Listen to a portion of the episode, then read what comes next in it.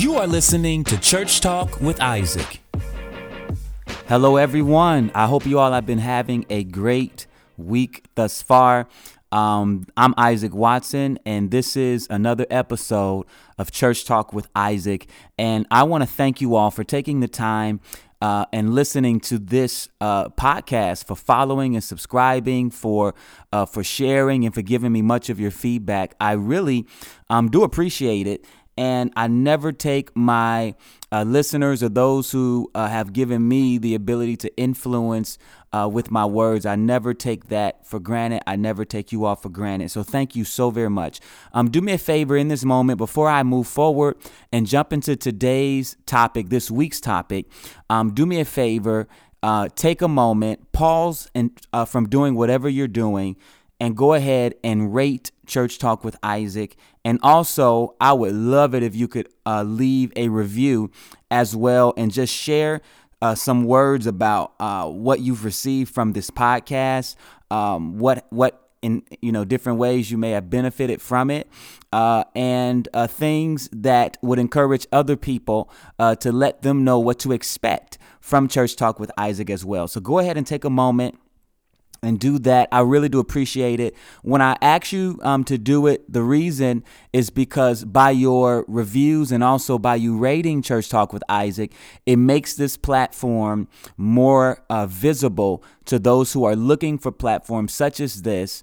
Uh, and also, if you follow other Christian influencers, uh, this will pop up on on their um, this will pop up uh, in their search field when they're looking for podcasts. So please do me a favor and do that for me. And it, it, it helps me out a great deal. And again i do appreciate it. All right i want to jump into today's topic. I think that this is a one quite honestly it's one that we honestly don't hear much about nowadays, but I think that it is an important topic and it's something that I do want to cover um, because ultimately it will help you in your relationship, your personal relationship with God. And this is a taboo topic. And uh, what I'm going to talk about today is the fear of the Lord. The fear of the Lord. Um, the Bible says that the fear of the Lord is the beginning of wisdom the fear of the Lord is the beginning of wisdom. And I want to talk about what the fear of the Lord is because, quite honestly, I believe that you don't hear much about it, um, especially uh, depending on your background. Uh, especially in, in many grace movements, of people uh, who embrace a a uh, a gospel of, of grace uh, in a way to where they feel as if the fear of the Lord is something that is no longer necessary. I want to kind of give you all uh, some clarity as well as just create dialogue and hopefully some understanding so that you can see what I believe is God's heart concerning this particular topic. I want to look at Isaiah chapter 11. I'm going to read three verses, verses one through three, and please follow along if you can. It says, There shall come forth a rod from the stem of Jesse, and a branch shall grow out of his roots. The Spirit of the Lord shall rest upon him the Spirit of wisdom and understanding, the Spirit of counsel and might, the Spirit of knowledge and of the fear of the Lord his delight is in the fear of the Lord, and he shall not judge by the sight of his eyes, nor decide by the hearing of his ears. I think this is interesting because this is actually speaking about Jesus. And I also believe that this speaks of the Spirit of Christ or the Holy Spirit, those in whom we as believers actually receive. When you receive the Holy Spirit, there are manifestations or, or characteristics or, or um, natures which describes um, the Holy Spirit's impression and influence in your life. And I believe that that is listed out here. You have seven manifestations of the Spirit of God, the Spirit of the Lord, the Spirit of wisdom and understanding, counsel, might, knowledge, and the fear of the Lord. Um, but this is interesting because it also says in verse 3 that He delights in the fear of the Lord. Of all these things, He delights in the fear of the Lord, He being Jesus. So I believe that. Uh, I believe that this is significant because uh, if Jesus delights in the fear of the Lord, it's important that we explore it, that we understand exactly what the fear of the Lord is and why it is something that he delights in. Because if he delights in it, I also believe that we should delight in the fear of the Lord as well. Now, let me say this. I believe that the fear of the Lord from an unhealthy lens, it can lead people into uh, legalism. It can it can lead people into uh, into behavior modification. It can lead people into um, uh, condemnation. It can lead people into a place where they are um, living from a place of rules and restrictions in the name of fearing the Lord because they do not want to make God angry. They do not want to upset Him. They do not want to be judged, so forth and so on. So I want to talk about what the fear of the Lord is because I one of the things I don't believe is that God wants anyone to be afraid of him. I don't believe that God wants anyone to be afraid of him. So I do not believe that the fear of the Lord is being afraid of God. We're going to talk about this. We're going to talk about this and hopefully and hopefully it brings some sense of um, understanding to you. So what is the fear of the Lord? What's the fear of the Lord? The fear of the Lord, hear me, is not being scared of God. All right? It's not being afraid of God. It's not being afraid of judgment, living out of fear. It's not allowing yourself to live from a place of torment. All right. Um, one of the things uh, that the New Testament says is that there is no fear in love because, and perfect love cast out fear because fear involves torment. So I do not believe that if we're dealing with God, God being love, uh, one of the things that we have to understand is that there is no torment in God. So when we're dealing with the fear of the Lord, we also have to understand is that the fear of the Lord does not consist of any type of torment. Let me tell you what the fear of the Lord is, all right? And what it means to actually fear God, to fear the Lord. To fear God uh, or to fear the Lord or to have the fear of the Lord is, is actually to love his presence. All right. When you say you fear God, it's not talking about uh, torment or being afraid is actually speaking about having a healthy reverence for God. So it so so to um, to to reverence Him is to love His presence. I believe the fear of the Lord is loving His presence and is not only just loving His presence. The fear of the Lord is also protecting your connection with Him.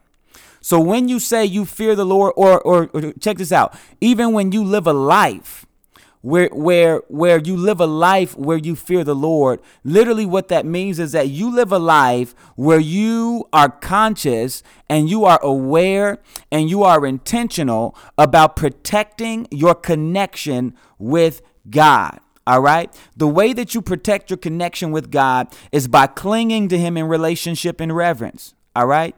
Another way to connect your relationship with God is by abstaining from evil.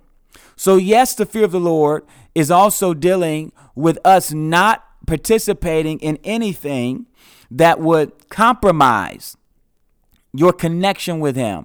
Now, I know some people will say, well, the Bible says nothing can separate you from the love of God. That's absolutely true. Neither height nor depth, nor angel, nor principality, nor power, nor things present, nor things to come, uh, neither life nor death, nor any other created thing shall be able to separate us from the love of God in Christ Jesus. But let me tell you this, nothing can separate us from his love, but we can we can we can turn our love off from him we can disconnect our love from Him.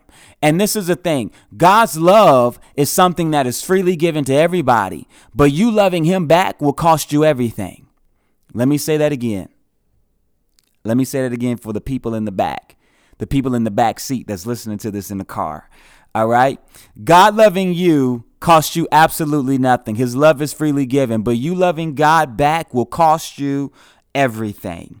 All right. So, one of the ways that you display your love for him is by abstaining from evil. And the purpose of, of abstaining from evil is not to live a life of rules or legalism or do's and don'ts.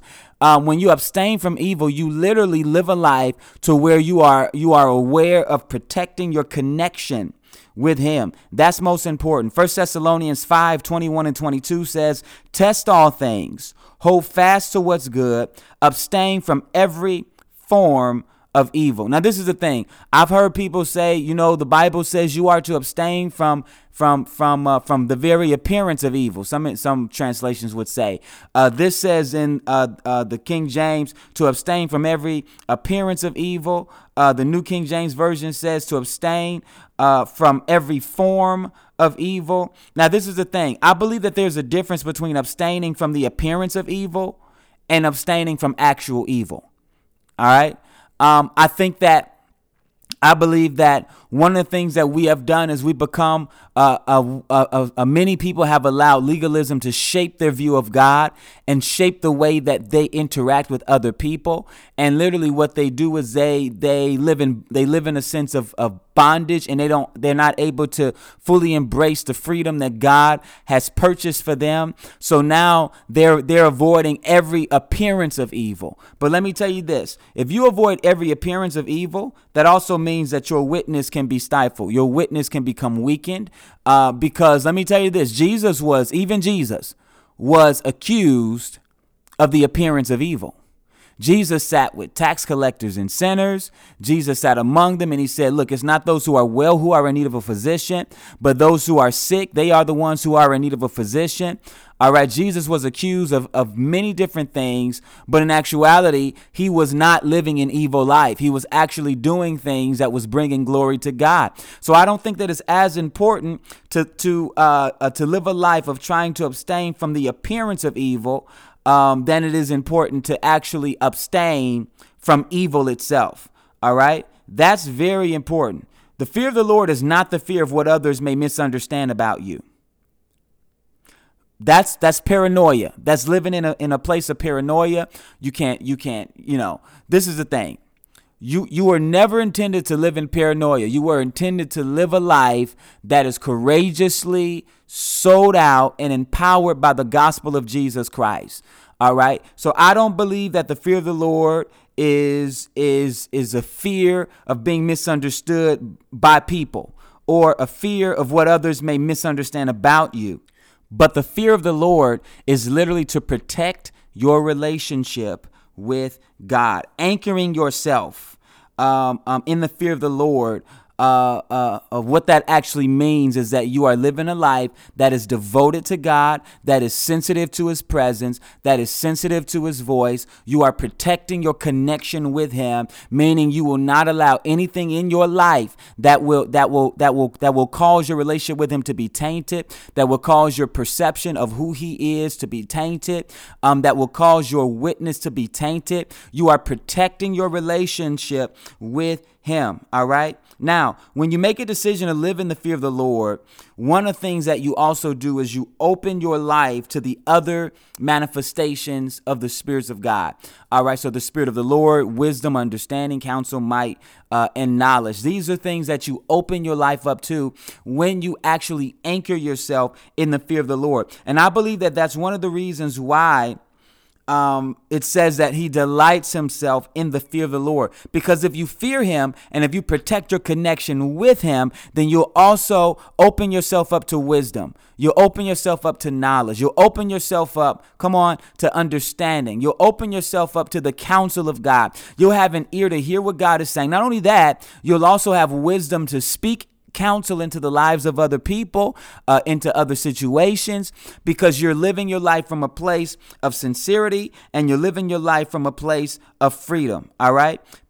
So never allow anyone to interfere with your connection with God. Never allow anyone to cause you to compromise in a way to where your own morals, your own values, um, uh, convictions that God has given you are compromised. When you do that, you begin to compromise the level of fear or the fear of the Lord or reverence of God that you um, um, that you actually are are supposed to operate in, and you begin to compromise your connection with Him. All right, doesn't mean that everyone around you is going to do all of the same things that you're doing. It doesn't mean that that all of your friends and and and and uh, family members have to be saved and you can't be around them and all that stuff. That's not what that means. But what it does mean is that you are responsible for you. You are responsible for your connection with God. You are responsible for your level of compromise or lack of compromise and your ability to have integrity in your relationship with God. And it doesn't matter what other people may try to say, what other people might may try to put on you, what other people may try to um, um, convince you into. People may try to persuade you to do or whatever, the, or, or, or guilt you into doing something that you know would compromise your relationship with Him.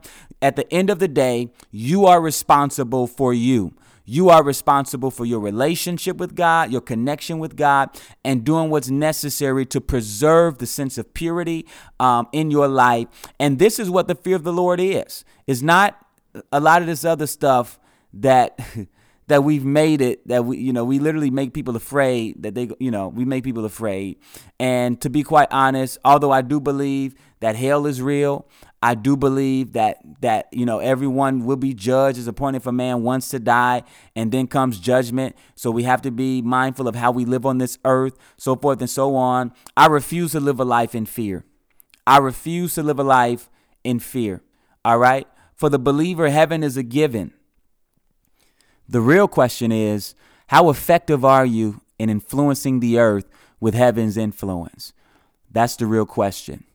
And one of the ways that we um, are able to hold ourselves accountable and responsible for stewarding what God has given us is by protecting our connection with Him and living a life uh, of healthy fear, a healthy reverence of the Lord. So, listen, I hope that this is something that helped you, that blessed you, that gave you insight. Um, do me a favor. Uh, again, if you have not left a review, leave a review. Uh, also, rate Church Talk with Isaac. I really do appreciate it. I pray you all have a great week. And until next time, you all be blessed. Thank you for listening to Church Talk with Isaac. If you enjoy our content and benefit from this podcast, do me a favor and subscribe, leave a review, and share with your friends, family, and colleagues. I'm also on all social media platforms and would love to connect with you. You can also partner with us by visiting isaacwatsonministries.com and clicking donate. Your partnership helps us to get the message of Jesus through Isaac Watson Ministries to the world. Talk to you soon.